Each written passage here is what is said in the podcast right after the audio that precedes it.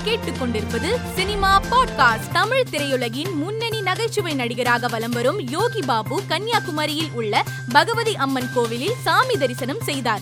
இவரை காண திரண்ட ரசிகர்கள் செல்போன் மூலம் புகைப்படம் எடுத்துக்கொண்டு செல்ஃபியும் எடுத்துக்கொண்டனர். வெற்றிமாறன் இயக்கத்தில் உருவாகி வரும் விடுதலை படத்தின் புதிய அப்டேட் வெளியாகியுள்ளது. அதன்படி இப்படத்தின் டப்பிங் பணிகள் தொடங்கியுள்ளது. இதனை படக்குழு புகைப்படங்களை பகிர்ந்து தெரிவித்துள்ளது. மார்க் ஆண்டனி திரைப்படத்தின் இறுதிக்கட்ட படப்பிடிப்பு நடைபெற்று வருகிறது. இதனை படக்குழு போஸ்டர் ஒன்றை வெளியிட்டு தெரிவித்துள்ளது. இந்த போஸ்டரை நடிகர் எஸ் ஜே சூர்யா தனது சமூக வலைதள பக்கத்தில் பகிர்ந்துள்ளார். தோனியின் தயாரிப்பு நிறுவனம் தயாரிக்க உள்ள முதல் படத்திற்கு லெட்ஸ் கெட் மேரிட் என்று பெயரிடப்பட்டுள்ளதாக தெரிவிக்கப்பட்டுள்ளது. இந்த மோஷன் போஸ்டர் வீடியோ தற்போது இணையதளத்தில் வைரலாகி வருகிறது. பிரபல சண்டை பயிற்சி இயக்குனராக வலம் வந்த ஜூடோ ரத்தினம் வயது மூப்பு காரணமாக காலமானார். இவரின் உடலுக்கு நடிகர் ரஜினி நேரில் சென்று அஞ்சலி செலுத்தினார். எண்பத்தி ஆறு வயதாகும் நடிகை ஜமுனா உடல்நலக் குறைவால் காலமானார். இவரின் மறைவு தெலுங்கு திரையுலகிற்கு பேரிழப்பாக கருதப்படுகிறது. இவரது மறைவுக்கு திரை பிரபலங்களும் ரசிகர்களும் இரங்கல் தெரிவித்து வருகின்றனர். மேலும் செய்திகளுக்கு மாலை மலர் பாட்காஸ்டை கேளுங்கள்.